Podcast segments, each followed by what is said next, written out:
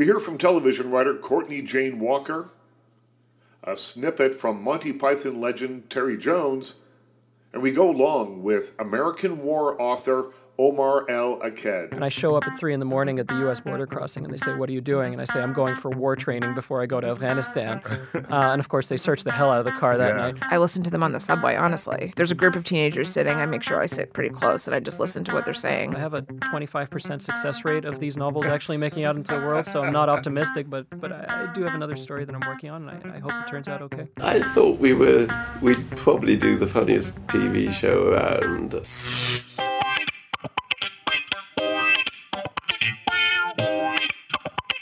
Welcome to the House of Kraus. I'm Richard Kraus. It's a beautiful day out there. And you know what that means? All the wild people that you don't want to talk to are on the street. It's really hard to do anything when it's like this. Everyone's moving a little slower. They're taking up space on the sidewalk. They're slowly shuffling off to go to the subway, go to work, do whatever it is they're going to do. But you know what it means? It means they're in your way. So why not come spend a little bit of time at the House of Kraus? There's always room here for you. Always room. A little bit later, we're going to talk to Courtney Jane Walker. She is fascinating. She's a writer for the new Degrassi series. We'll tell you all the details in a little bit. Uh, but she also has had some other interesting television research jobs. We'll get to that in just a little while. Later, American War author Omar El Akkad comes by. This guy has done it all. He's been embedded in Afghanistan. He was at Guantanamo Bay reporting on that for the Globe and Mail. Now he's written a book, and uh, he's surprisingly funnier than you think he's going to be for someone who has seen a lot of really dark stuff in their lives. First up, though, I wanted to play just a little taste of an interview that I did as part of a roundtable a few years ago, probably about five years ago, with Terry Jones. He was promoting a movie called A Liar's Autobiography, and it was the story of Graham Chapman. Some tapes had been found, they banged them together in a documentary form. Uh, Chapman, of course, was one of the founding members of Monty Python, uh, as was Terry Jones. We talked, and I asked him about his legacy. What will be the legacy? I was reminded of this interview earlier this week when I saw an article in The Guardian. And it said, Terry Jones, I've got dementia. My frontal lobe has absconded. Uh, he is someone who was not only a director and an actor and a very, very funny person, one of the Beatles of comedy, uh, but also an academic. And uh, it's a shame now what has happened. He has uh, kind of lost control of uh, his frontal lobe, as he says. Uh, he can no longer lead the conversation. He can no longer uh, remember day to day things, according to members of his family. Uh, in tribute to someone who meant so much to me. It was such a pleasure to meet him and uh, whose comedy and whose work meant so much to me. I wanted to play just a couple of minutes of Terry Jones talking about the legacy or not of Monty Python and working on sucking all the laughs out of his work. Here's Terry Jones. How do you feel about the, the, the legacy that you left behind with them? Um, well, In four words, please. I need, I need a, a very quick sound bite. it's like, I don't, I don't see it as a legacy really. I, I mean, I, I just can't see it. Um, I know people talk about it, but um, uh, you know, I have no idea what impact we had on uh, on comedy. Um, Was it because you were in a bubble when it was happening? You were just working so much that yeah, yeah, I think so, and uh, and also it was like we were we were wondering whether anybody was going to laugh at it. I mean, uh, the very first show we did, um, John came, crept up, came behind Mike Palin and said, oh, "Do you realise, Mikey, that we may be doing the only." television show that nobody ever laughs at um, and uh, I think that's what we, we, we had a, a, an audience of old age pensioners who thought they were going to come and see a circus, and, uh, and I think uh, Graham and I were doing the uh, the first sketch we recorded was the sh- flying sheep sketch. Um, and I think there wasn't a lot of reaction to it. of bewildered pensioners. Um, uh, I think that's what prompted Adam John's remark. Um, and also that we we were sort of so terrified that nobody would laugh because when we did the Holy Grail, um, the people the we showed it to an audience of uh, investors, I think, and they laughed about the first five minutes, and then total silence and absolute silence uh, for the whole of the film. Um, it was the worst night of my evening of my life, and, um, and so, uh, and then I thought, well, I remembered uh, when we'd done uh, the, now for something completely different, which Ian MacNaughton had directed. Um, he'd uh, we did a dirty the, the, sketch about a dirty fork. Somebody complained about a dirty fork, and um, and he'd uh, and nobody laughed at, at, at, at the scene um, in in in the film version. And I realised that Graham and Ian had put on Muzak uh, over the over the thing, and I thought maybe that's ironing everything out.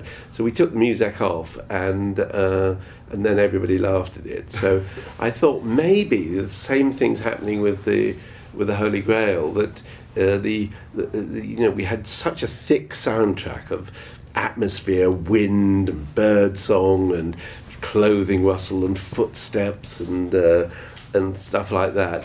Um, that, that maybe that's filling in all the comic comedy timing. Mm. So um, I went through the whole film again and uh, basically sort of uh, kept everything up until any, anybody spoke, and then took it all out, and, uh, and then push it back in at the end of the scene. Um, and but then by that time we were so nervous about the film, um, having had this searing ex- experience, um, that that uh, we we saying to people, uh, we'd show it to friends and, and, like twenty at a time or something like that, and we'd say, um, well, can we a bit worried about our film? Can you come and watch it and uh, see what you think? And so um, they'd come in and they'd say, well, it's all right, yes. I don't think you should worry about it, but um, but they, they, didn't laugh really. So um, and the first time we uh, we we, uh, we, we had an audience that laughed was in Los Angeles uh, when Terry Gilliam and I came over for a film festival and. Uh, um, and there, and there, that time we didn't have time to take everybody on to tell them we were worried about our film. So,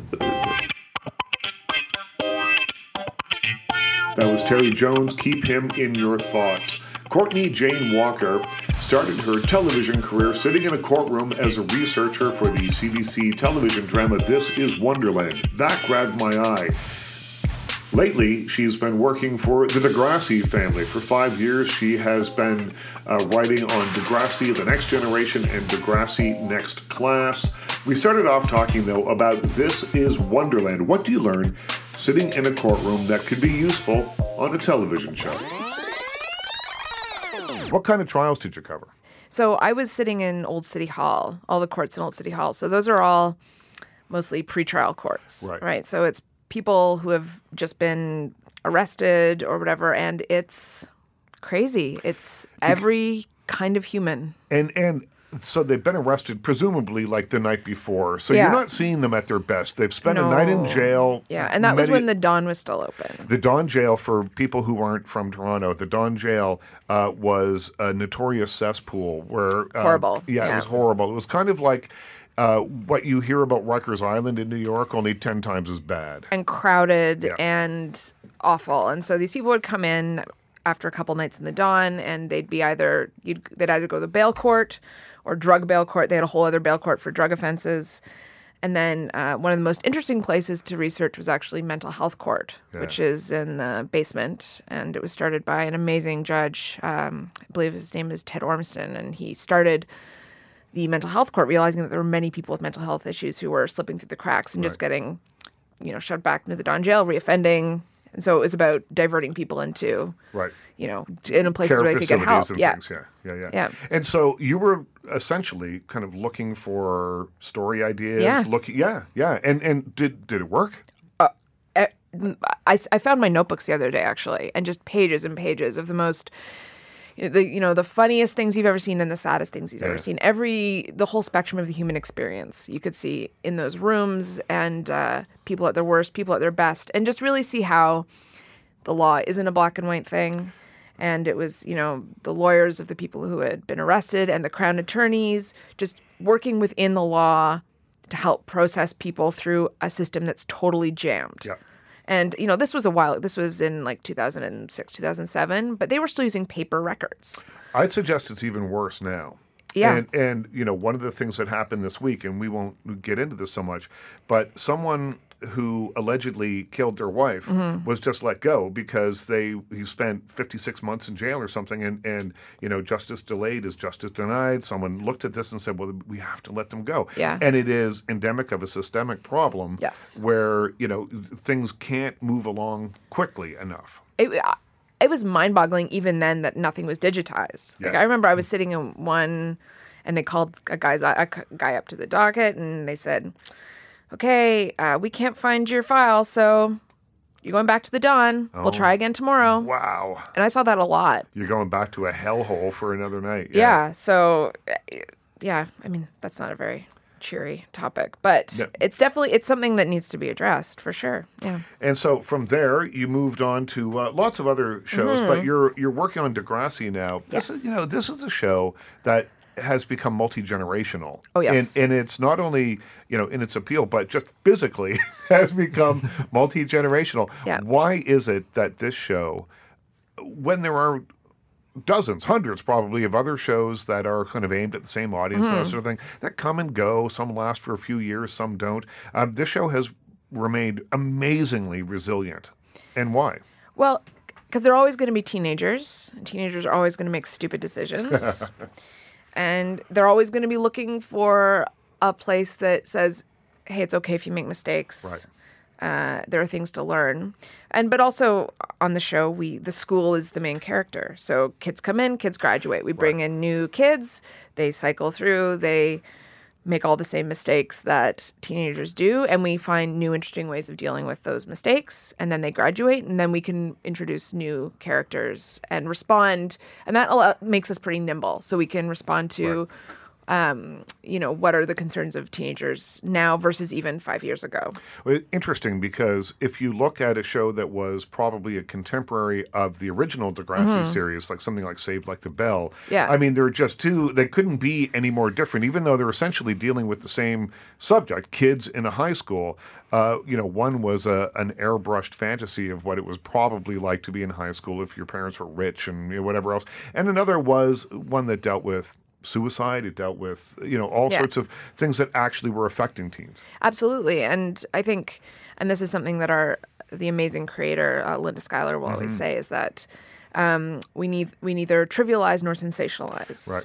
So uh, we and we really do our best to hang on to what the real experience is, as opposed to the experience uh, that an adult would want to present to a kid. Right. So you know we really work on that, and then there the times are changing and so that makes us able to say okay well okay we might have done stds five years ago but we haven't done stds and snapchat Right. like right, what right. happens you know so there's things change so fast for teenagers that it makes us able to tell different stories And how do you stay current? You're no longer a teenager. I am not. I'm not giving anything away here. I don't think so. How do you, how do you stay current? uh, twitter Yeah.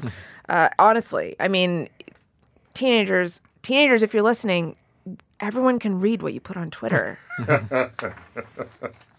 TV know. producers can read what you put on Twitter. But uh, so we, we just try to stay we just try to pay attention to how they're using social media and the music they're listening to and I I listen to them on the subway, honestly. If there's a group of teenagers sitting, I make sure I sit pretty close and I just listen to what they're saying. The Toronto Screenwriting Conference has been around for a number of years now. It's happening in Toronto on the weekend of April 22nd to 23rd at the Metro Convention Center. If you want more information, go to torontoscreenwritingconference.com. Uh, and then there's a long uh, thing to find you. You have to go through slash sessions slash I am a discussion on the female gaze. Uh, but you can Google your name plus Toronto Screenwriters come up. Conference plus Princess Sparkly Butt maybe, and it won't come up. Yeah, something will come up. So you are uh, leading a, a conversation on Yeah, I'm on the panel. Uh, yeah, yeah. titled "I Am: A Discussion on the Female Gaze." Mm-hmm. What can people expect when they go see it? So we're gonna. Uh, Katrina is gonna be leading the conversation, and we're just gonna we're gonna explore uh, what what it means to write from a female perspective, and to go, you know, not to get too in the weeds, but you know, there's this theory of film, right, about the male gaze Yep. that the camera is a man's eye. Yep. So, I, something that got really criticized for this was that movie Passengers. Yep, absolutely. Right? Yep. And that- with with uh, Jennifer Lawrence and, and Chris Pine, and the Right. idea was Chris Pratt. or Chris, Pratt, Pratt. rather Chris Pratt, where the idea was that there, he's going to be alone on a spaceship for a very long time, and he wakes up one of the passengers to and without telling her that he's doing So this. So rude. Don't do that. And and and she becomes you know his love interest and companion Natch. until you know she kind of discovers a thing or two about wh- how she got there. Right. So, you know, and if you go back through the history of, you know, TV and film, you find that it's uh, most of it is from the male perspective and telling male centric stories and even down to the way the camera operates. You know, you can look at the way the camera looks at a female body versus the way the camera looks at a male body and that is, you know, the male gaze. So I think what we're going to talk about on this panel is ways to kind of intervene in that and make um, some alternative media that centers women and women's experiences and women's POV and what that what might what that might look like. And that will be happening on Saturday, April 22nd. It's at 12 noon. Mm-hmm. It's a very agreeable time. You can still sleep in and, and still catch the whole thing. Go to an early brunch. Can, there's, there's lots of things to do Yep. before and afterwards. Mm-hmm. It's called I Am, a discussion on the female gaze. More info at torontoscreenwritingconference.com.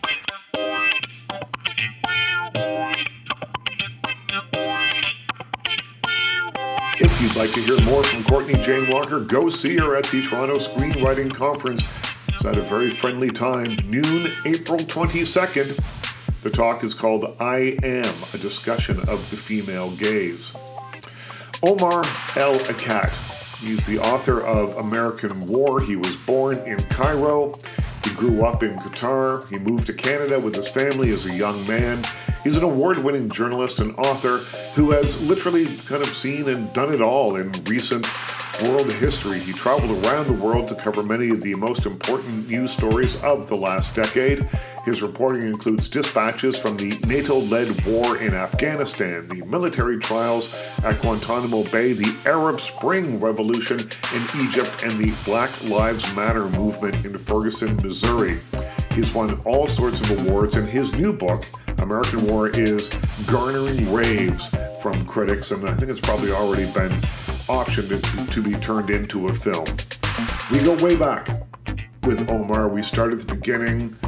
We find out how he went from a computer science degree to covering wars.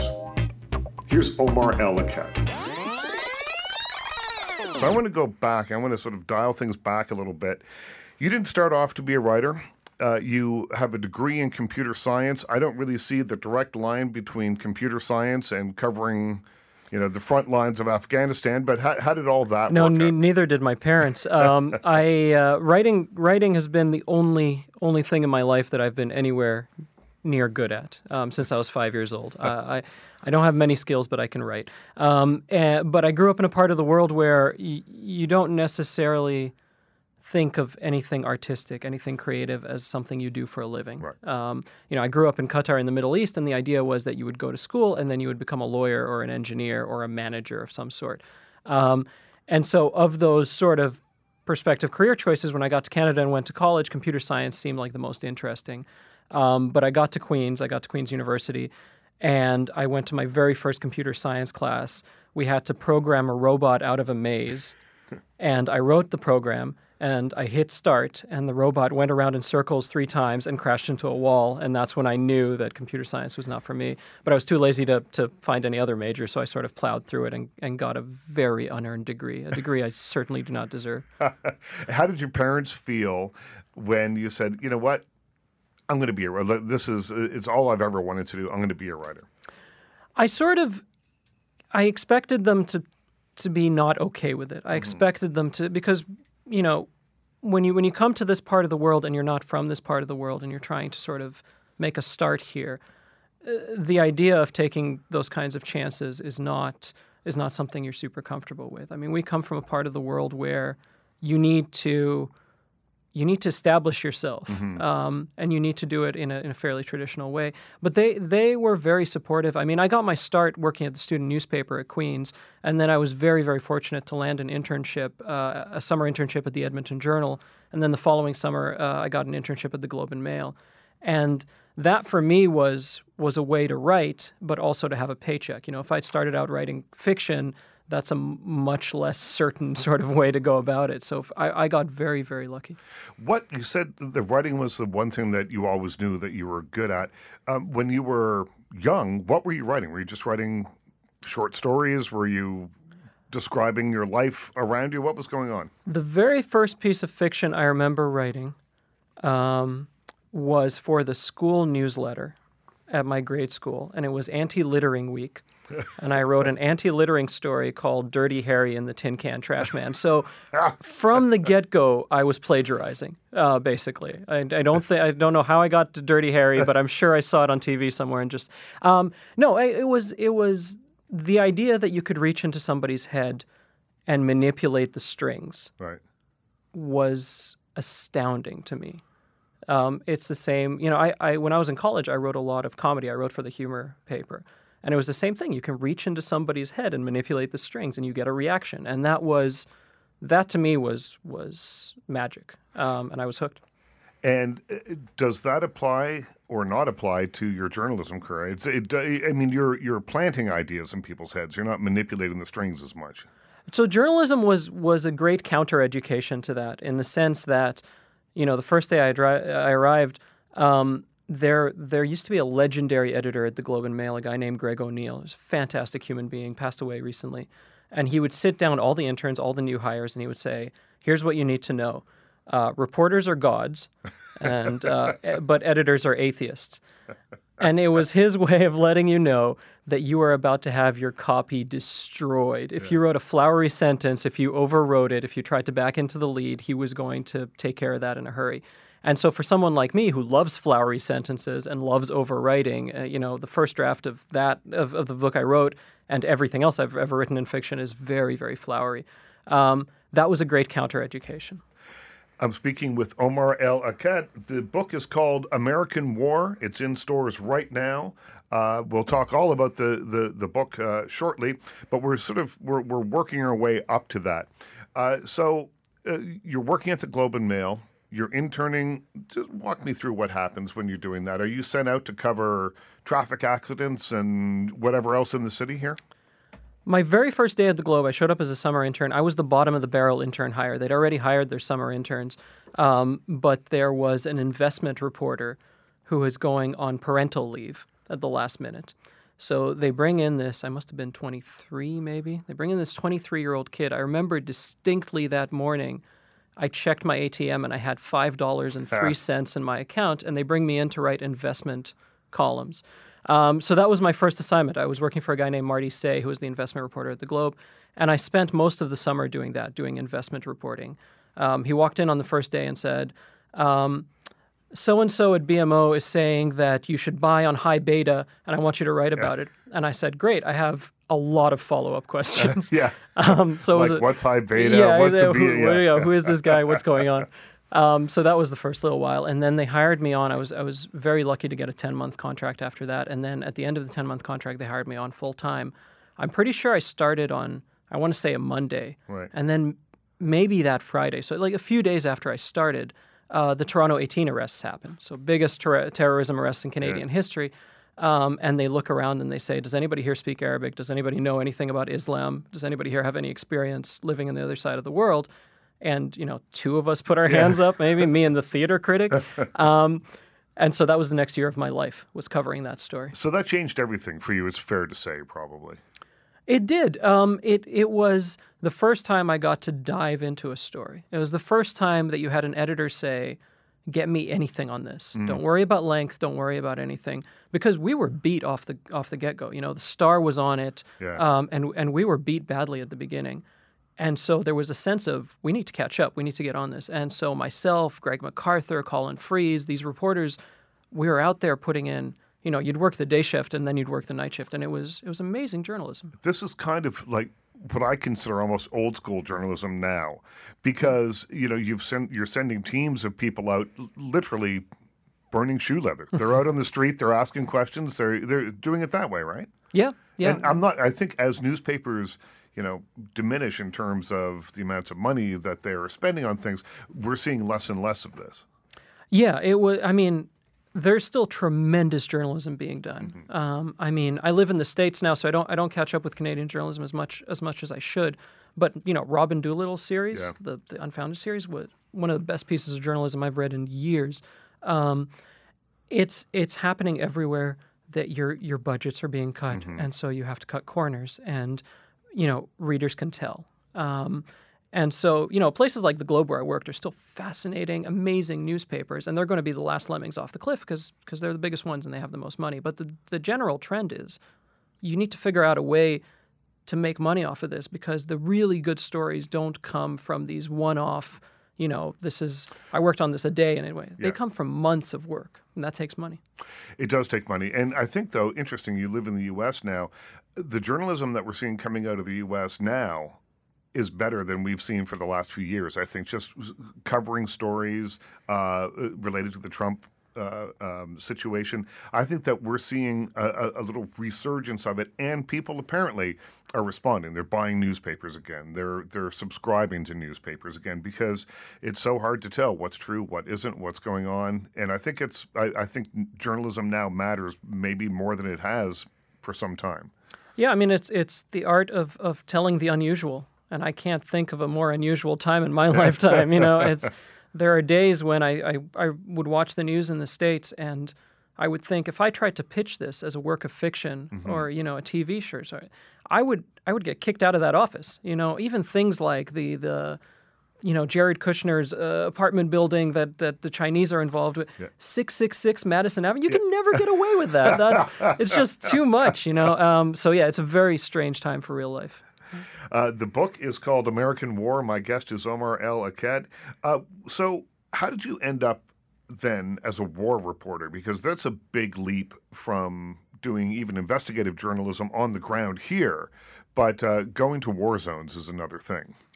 Yeah, I mean, w- from the get go, what I wanted to do with with my journalistic career was was tell stories that had I not told them, they wouldn't be told. Right. Um, eh, that's that was always the sort of driving the, the, the thesis statement behind the career, and so I agitated and agitated to try and get out there.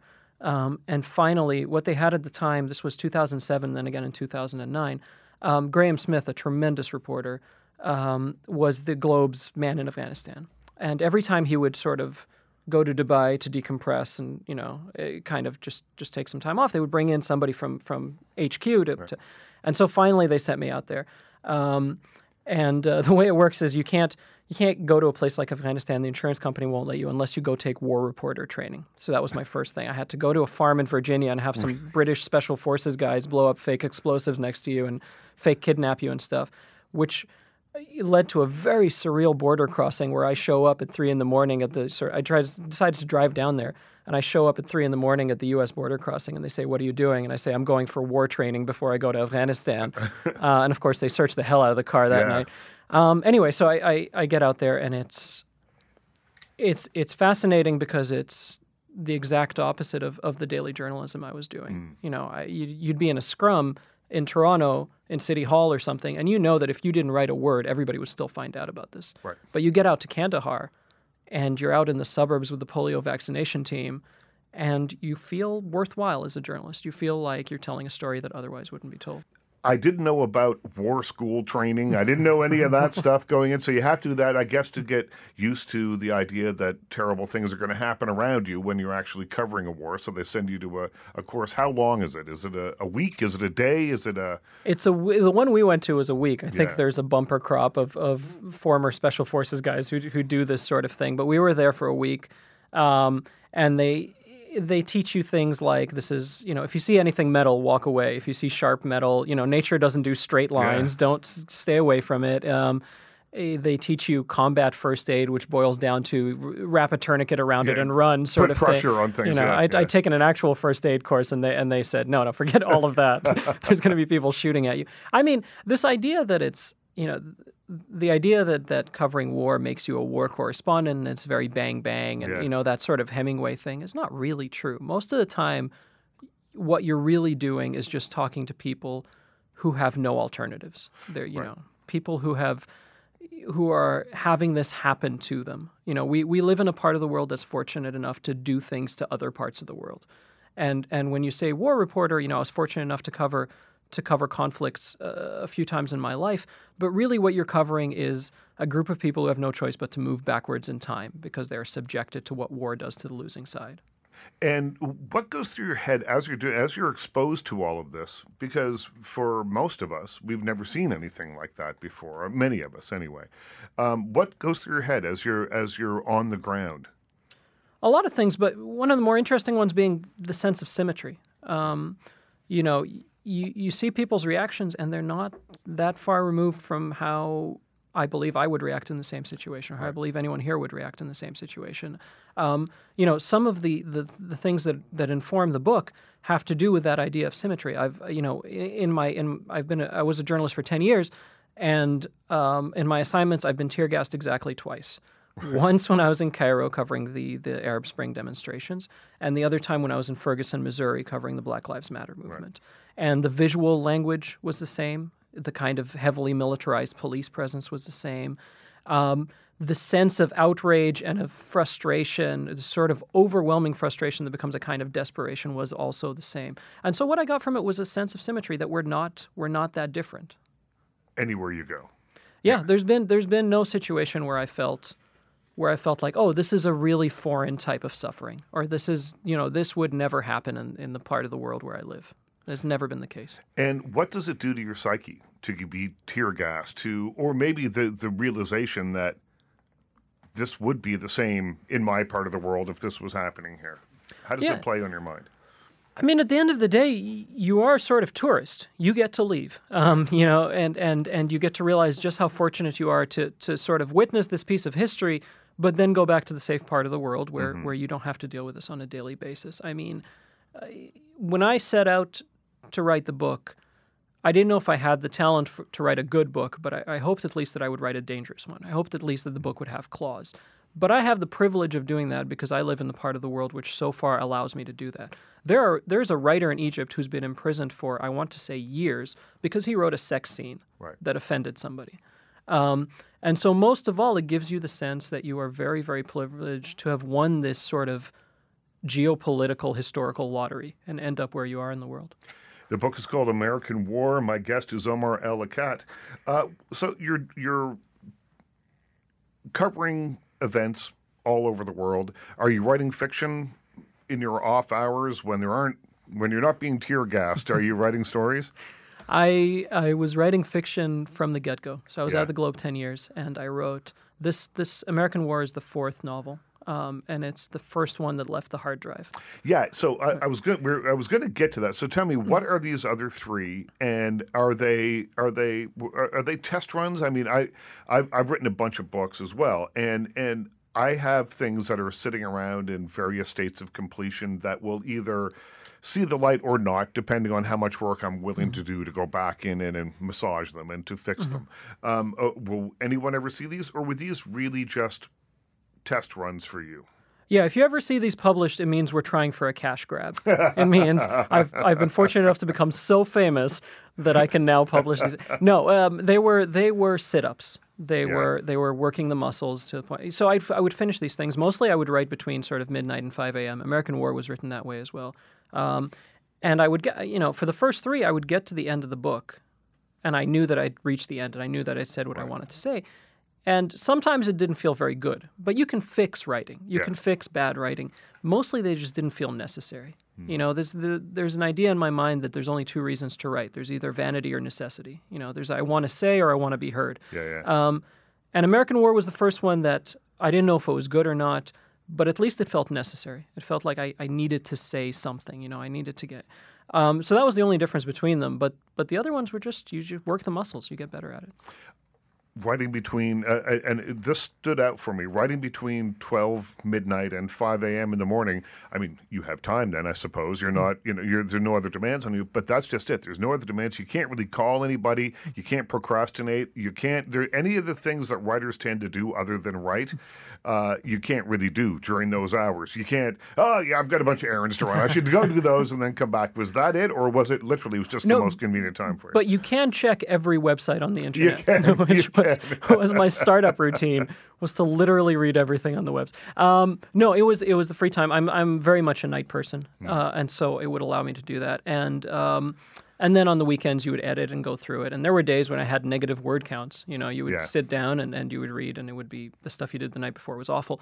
Um, so it was. I don't recommend it. It was a terrible idea, um, but it was the only means by which I could actually do this. But that was sort of, I suppose, your your training. You're going to school. You put yourself through school, writing these three books that were that were test runs. I guess so, yeah. Um, and it was also a nice antidote to to journalism, which by necessity is is short and direct. This is a, a book that came about, if you're just joining us now, a book that came about after Omar had spent years covering uh, the trials at Guantanamo Bay, the Arab Spring protests in Egypt, the Black Lives Matter movement in uh, Ferguson, Missouri, all sorts of things like that. You say that a lot of the world of this book is uh, based on things that you learned on those assignments. Tell me a little bit about that. Yeah, th- I mean, thematically, there's there's two sources of research. There's the things I saw um, in places like Afghanistan, Guantanamo Bay, um, Ferguson, Missouri, um, and then there's things I researched about the first Civil War, which is something I didn't, I'd never had any education about, um, and both find their way in there. Um, there's things as simple as you know the the the scene with the polio vaccination team. There's a scene where there's a the polio vaccination officer who's wandering through a camp in the south, a refugee camp in the south, and that's based on time I spent with with polio vaccination officers in in uh, the suburbs of Kandahar. Um, the layout of the refugee camp in the book is is based in large part on the NATO airfield and the um, there's a camp, a tent city in Guantanamo Bay called Camp Justice, where they put up visiting media, um, and and all tent cities, all of these sort of military tent cities in wartime look exactly the same. So they're, they're sort of based on that. Um, there's a, uh, a a detainment camp in the book called Camp Sugarloaf, which is pretty obviously based on Guantanamo Bay, and the things that happened there are based on, on research I did on on Bagram and, and the sort of you know enhanced interrogation, I guess is the euphemism for it. Uh, but a lot of that works its way into the book. And when you started off writing this, you had, again, if you're just joining us, you had written three books kind of as test runs to, to working uh, into this one. But it's called American War, but you never really intended to write a book about America or war. But then here we are. And so how did that happen? So I started the book in the, in the summer of, of 2014. I finished it almost exactly a year later. Yeah. Um, a couple of weeks after I finished it, Donald Trump announced he was running for president. Uh, and since that time, it's it's been seen, at least in America, it's been seen in that light, in the light of you know, I hear the word timely a lot. I hear this idea that it's a warning or you know that that sort of thing. Um, but once I started writing, what I really wanted to do and what I think the book is about is Sarat Chestnut, the, the title character. It's about her transformation from this stubbornly curious young girl, this this defiant young girl, and how her qualities are sort of turned against her. Um, and to me, it's it's really it's a novel about the universal language of suffering and revenge and, and how those things come about. But you know, in, it's it's really hard to publish a book called American War in America and not have it be received a certain way. Well, and and right at this time in history too. So, do you think that people saying, "Oh, what a timely thing you've done"? How did you just write this in the last three months and get it out so quickly? Because obviously, it takes years to get something like this going. So, is is it being called timely going to hurt or help, or how do you think it will be received in that way? I'm I'm fortunate just to be published. Uh, you know, this wasn't this wasn't something where I sat around and thought, you know, one day it's going to get reviewed in the New York Times. That certainly wasn't my expectation. Um, I subscribe to the notion put forward by you know people like uh, like Borges who say that the author's intent doesn't much matter. Um, you know, after you after the book goes out into the world, how it's received. If someone thinks it's timely, that's fantastic. I will gladly take credit that I don't deserve. Uh, you know, you know, prophetic this or you know that that's fine. Um, but at some point, this very surreal age that we're in is going to end, um, and and I would hope that the book stands on its own without without being related to a to a certain very unique, very surreal point in history. Without being propped up by that history. Yeah. I, I would hope so. Uh, so there's a lot going on in this book. And to keep track of all of this, I had a friend of mine when he was writing anything that was really complicated. He he hung pages all over his walls and had uh, and and would stand in front of them and sort of like a little roadmap to what he was writing. Uh, you had to do kind of a similar thing here, just to keep everything straight in your head. Yes, it, it- the the room I wrote it in looked like um, that scene from A Beautiful Mind. If none of the equations added up, um, there would just be strange maps that made no sense because uh the world of this book is a world in which uh, there's been massive sea level rise, so the coasts of the United States are gone. There's been a massive inland exodus to the to the center of the continent. Uh, Florida is gone. Um, and so I would draw up these maps of what I thought this world would look like. And the, the very strange thing that I didn't realize till later is I had my computer on one end of the room, and behind me on, on the back wall, I had a giant wall map of the United States with all of these push pins of, you know, the quarantine area is here. This is where the, the, the epidemic breaks out. This is where the Battle of East Texas happens. And what I what I didn't realize at the time I was still working at the Globe and Mail, and so every now and then I would have to do these Skype hits with with the newsroom. And what I didn't realize that anyone looking at this video would see over my shoulder a map that said, you know, this is the area that's firebombed, or you know, that that that must have raised some eyebrows. But yeah, the room was full of, of fake maps and sort of continuity charts and stuff. And and it just it, it feeds you. Does it feed your imagination to see that, or is it just simply a way of keeping it all straight? It's a little bit of both. Uh, in fact, the actual sort of the way the book is laid out. So there's there's the chapters that tell the narrative, but then between chapters there are these fake source documents, Yeah, yeah. Uh, historical records, uh, you know, copies of letters, news articles. And that started out as a way to keep track of things. That started out for me as a way to sort of remember what I had done with this world. And then I realized that inserting them into the into the the book gave me a kind of texture that I that I wouldn't have been able to get otherwise. So the the, the, the key example being something like um, towards the end of the book, there is a source document that's a letter from a detainee at this camp that's based on Guantanamo Bay, and the, and the letter has been censored. And so you get a lot of black lines on the page, and now that was the sort of thing that was really interesting to me because I couldn't put that in the narrative directly. That was that was something I could only do with the source documents. So yeah, and and those sort of to me struck me as being uh, cinematic in a way, in the sense that directors in film will use visual clues like that in a way that you can't really work easily into a narrative. Were you influenced by any films? I was influenced by so I I started my education about the Civil War. This isn't a film, but I started my education of Civil War by watching the Ken Burns yeah, documentary, all yeah. six thousand hours of it. You know, it's um, the thing that influenced me the most was was not a film. It was not a novel. It was a work of nonfiction by a guy named James Agee, who is one of my favorite authors. He has a novel called A Death in the Family. It's probably my favorite book. But this book was called um, is called uh, Let Us Now Praise Famous Men. And what it was was uh, I think it's, this must have been in the 30s. Uh, Agee was sent down to the South on assignment for a magazine. They wanted a piece on uh, sharecroppers, on the poor farmers of the South. And he went there and he lived with a couple of these families. And he came back and he said, uh, You know, I know you wanted a magazine article, but here's 500 pages. and they said, Get away from us. We're not going to print any of this because you spent 20 pages describing a bedroom. Yeah. You know, we can't.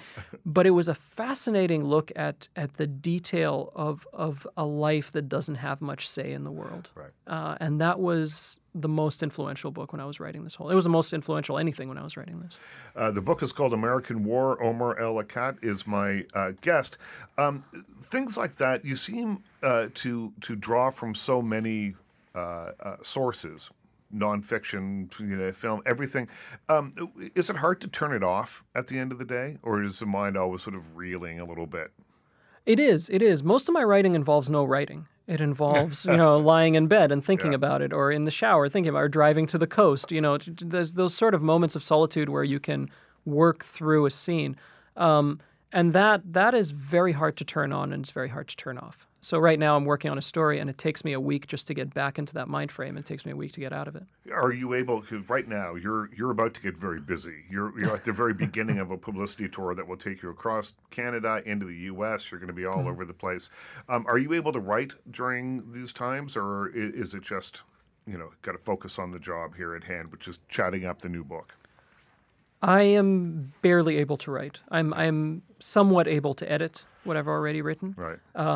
but writing for me is not easy. Um, it's mostly mostly a function of anxiety. I, I start writing, um, and what in my mind feels feels crystal clear and very clever ends up on the page as drivel, and I have to rewrite it and rewrite it and rewrite it. And that process, which destroys the ego, is very hard to do when you then have to turn around in the morning and talk about how great you are and how great the book is and try to sell copies. You know, those two things don't don't mix very well. the book is is looks to me like it's poised to do very well. It is timely, whether it was meant to be or not. I think it's probably a timely story that people will be very interested in hearing about. How does it feel now to be sitting here on the the eve of your first, you know, fiction uh, hitting the bookstores, and you know, looks like uh, things are going to go well. How does it feel?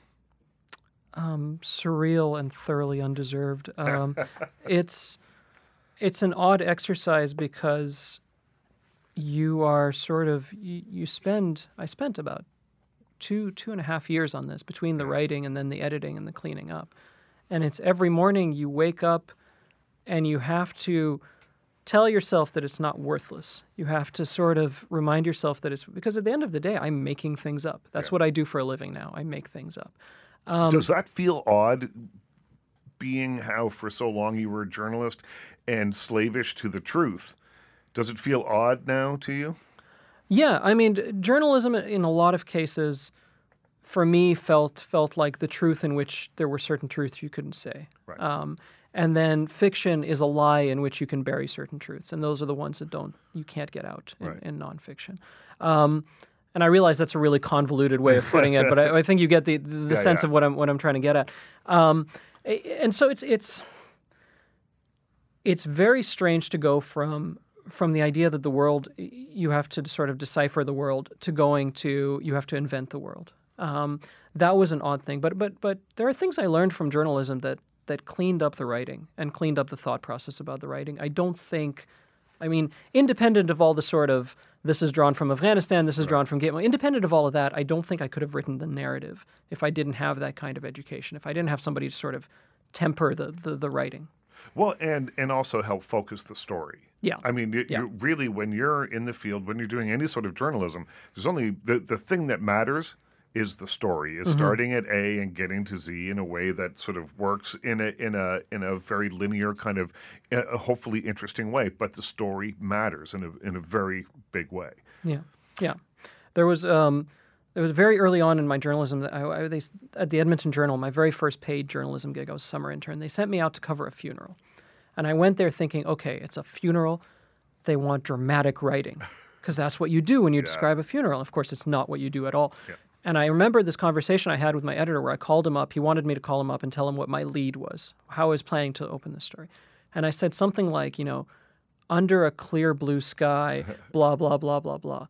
And there was a pause, and he said, Everything that happened in Edmonton today happened under a clear blue sky. Find yourself another lead. And I think I, I think I needed that. I needed a lot of that to get to where I am. Is it hard to go back after you've spent two and a half years on this and you're you know you're writing and editing constantly? I would imagine. Do you do you uh, edit as you go along, or do you write first and go back and edit? I um I write uh, first, and then I will. When I get to the end of a chapter, I'll reread it. What I'm trying to do now is every morning. I think I stole this from William Gibson. I forget which author was talking about it. He talks about every morning he'll get up, um, and before before he starts writing, he'll read everything he wrote up until that point. So when you're getting to the end of a novel, I assume he's reading the. I don't believe that for a second. Maybe he's superhuman. I don't Yeah. know, but but I try now You'd never to. get any writing done. yeah, I mean, he's he says that he's more familiar, I guess, with his own writing style, so he can get through it quickly. But I I've tried to do a variation of that, where I read as much as I can of you know the previous chapter or something every time, um, and so that's what I'm doing now. And is it hard to, you know, kill your babies, as they say, when you have something that you really like, a line that you think is clever or descriptive, or you know, you say you have a tendency to the flowery, which isn't really evident in this book. Thank but, you. You're kind. But but uh, is it difficult sometimes to go? You know what? I love it, but it just doesn't belong there. It's very difficult. Yeah. It's very difficult. Um, it's it's. I mean, writing generally is this sense of of trying to balance intense anxiety with intense ego. Um, and so the example from American War has to do with a line which is not in the final copy, but is in some of the advanced copies. Right. Um, and it was goes to, towards the end of the book, um, and it's the character. The character is a large. She's she's physically large. She's tall and broad, and she's you know it's the end of the book. She's sort of a broken down character, and I have her standing in the kitchen and she's shucking corn. And the only reason I have her doing this is so that I could describe her as the the hulking husk of the husking Hulk, which I loved. I loved that line. And at some point, an editor had to sit me down and say, "Look, you're trying to be clever." Like Yeah. you know, I, and then so with much. Very reluctantly, I, I, I agreed to lose that line. Yes, it's very difficult to do that, but it's very necessary. And for two and a half years, you're working on this, uh, presumably every day or pretty much every day. How do you keep enthusiasm for a project over that amount of time? I don't. Um, I, I honestly, and I'm, I'm not being, I'm not trying to be clever here, but, but I honestly, towards the end, you know, I've read this book 13 times. Yeah.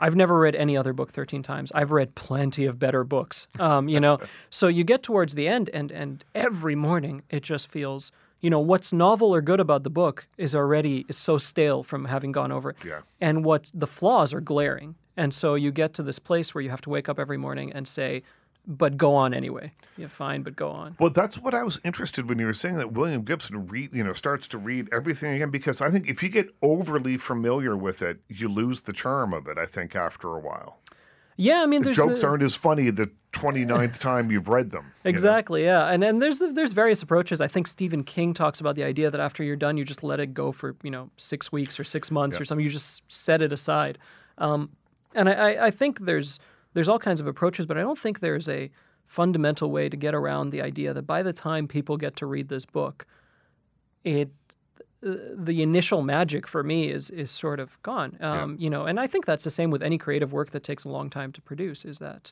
you know by the time it gets to people, you've lived it so much that it's impossible to keep living. I'm speaking with Omar El uh, uh, Omar El Akkad. Uh, the book is called American War, and I think you're absolutely right about that. I think that though, as creative people, you're always kind of looking forward to the next thing. I think you know the idea that you're going to dwell on one thing for a very long time probably doesn't work for most people. I uh, m- most people are, uh, or most creative people, I think, are sort of restless spirits that will you know always be thinking about well, what's after this. And I think that's part of the problem of of working on something for a very long time is that it's not the new, fresh, shiny dime that you want, maybe necessarily to feed your imagination. Yeah, absolutely, absolutely. And I'm also, I mean, naturally, I'm not good at editing. I think there's some people, Mm-hmm. and I think I, I don't remember. I think it was Kurt Vonnegut who talked about the idea that there's only two types of writers: there's bashers and there's swoopers. Right. There's the people who will sit and think about a line and think about a line and think about, and then they'll write it down and they won't touch it again. And then there's people who will write it down immediately and then edit and edit and edit and edit. Um, and I wasn't good at the latter. I wasn't good at the idea of going back and editing over and over again. But when you're publishing a novel, you have no choice. That first draft is a mess, um, you know. And so I had to I had to learn that skill of just going back and over it and over and over. Yeah, and there's the famous story about someone who said to James Joyce, you know, how did the writing go today? And he said, "That was, it was not bad. It was a pretty good day for me. I got uh, seven words down. And they're like, seven words? That's good for you. He goes, they're not all in the right order yet. but the, I got seven of them down. And so, yeah, I mean, that's the idea. I, I tend to, when I write, I tend to uh, edit as I go. I'm very, uh, I, I'll, I'll write a sentence and then I'll go back and I will work on that thing until I feel I can move on. And will you will you show it to people before it's done? It's pretty rare. Uh, I worked on a uh, one of a, a book. I write nonfiction. I write about film, and and uh, I wrote a book about uh, a movie called The Devils few years ago. Ken mm-hmm. Russell movie that was mm-hmm. banned and censored on release, and it's a fascinating story. I hunt down eh, all these 80 year olds who had worked on the film when it was made in the 70s, did the mm-hmm. entire thing, worked on it for years two and a half, three years. Uh, and that one I showed around a little bit because I was so close to it by the time it was time for it to come out. I couldn't tell anymore. I had lost my perspective on it 100%. I couldn't tell whether I was just being self indulgent, whether the story made sense. I didn't know anymore. Right. And that's, I think, the danger of living it really it in that is. way. Yeah. absolutely, absolutely. I have I have uh, my friend Anna is my first reader on on everything. She's she's a world class masochist because she read the other three. she read the really terrible ones. Um, and and but even you know uh, even with her, I'll, I'll show the finished thing. I, I didn't really show show the book to anybody until it was completed. Yeah, I don't love the idea what they call beta readers. I don't really love the idea of of it because I for the same reason that I don't love the idea of like really testing of film out there these test Mm-hmm. audiences that they'll show and you know they'll change the end of the film if you know enough Yeah. people in Idaho Yeah. said well, I don't know I think they should have lived at the end or whatever and I don't love it I, I I think that you know the vision has to come for better or for worse from the author or the director or or whatever whoever is in charge creatively whatever form it is. Mm-hmm. and uh and yeah so I- I'm I'm not all about readers Yeah, I think I think of it as um, it's you need a very specific kind of person Yeah. to do that early reading because you know you go up to someone and tell them, "Hey, I've been building a car. Do you want to test drive Yeah. it?" And they think, "Yeah, I drive cars all the time." And so you give them four wheels and an engine, and you say, "Here you go." And it's you know I showed people the, the earliest drafts, and it's you know it's a mess. It's, It's you have to imagine what it could be, sort of thing. Uh, in studio, my guest is Omar El Kadad. that up. Hmm, we'll edit that. In studio, my guest is Omar El Akkad. In studio, my guest is Omar El Akkad. Uh, the book is called American War. Uh, really fascinating book. Um, what's now happening for you? What's new? virtually everything. So the book tour um, uh, takes place now. Um, I'll be on the road for a little bit. The we were fortunate enough to sell the rights in, in a lot of Europe, so the European editions Wow. uh, come out in the fall, uh, and I suspect there'll be some travel associated with that.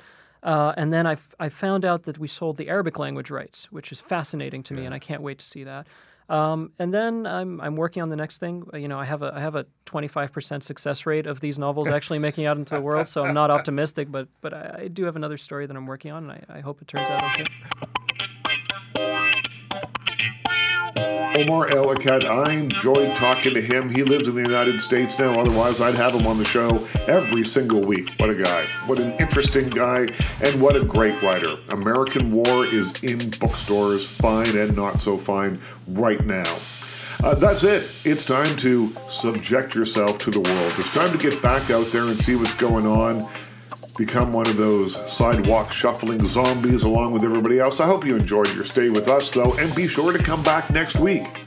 We put up a new show every single Monday. You never know who's going to stop by for a visit. This week, I'd like to thank my guests Courtney, Terry Jones, Omar El Akkad. Most of all, though, thanks to you.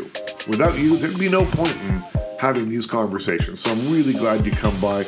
Make sure you come by again next week.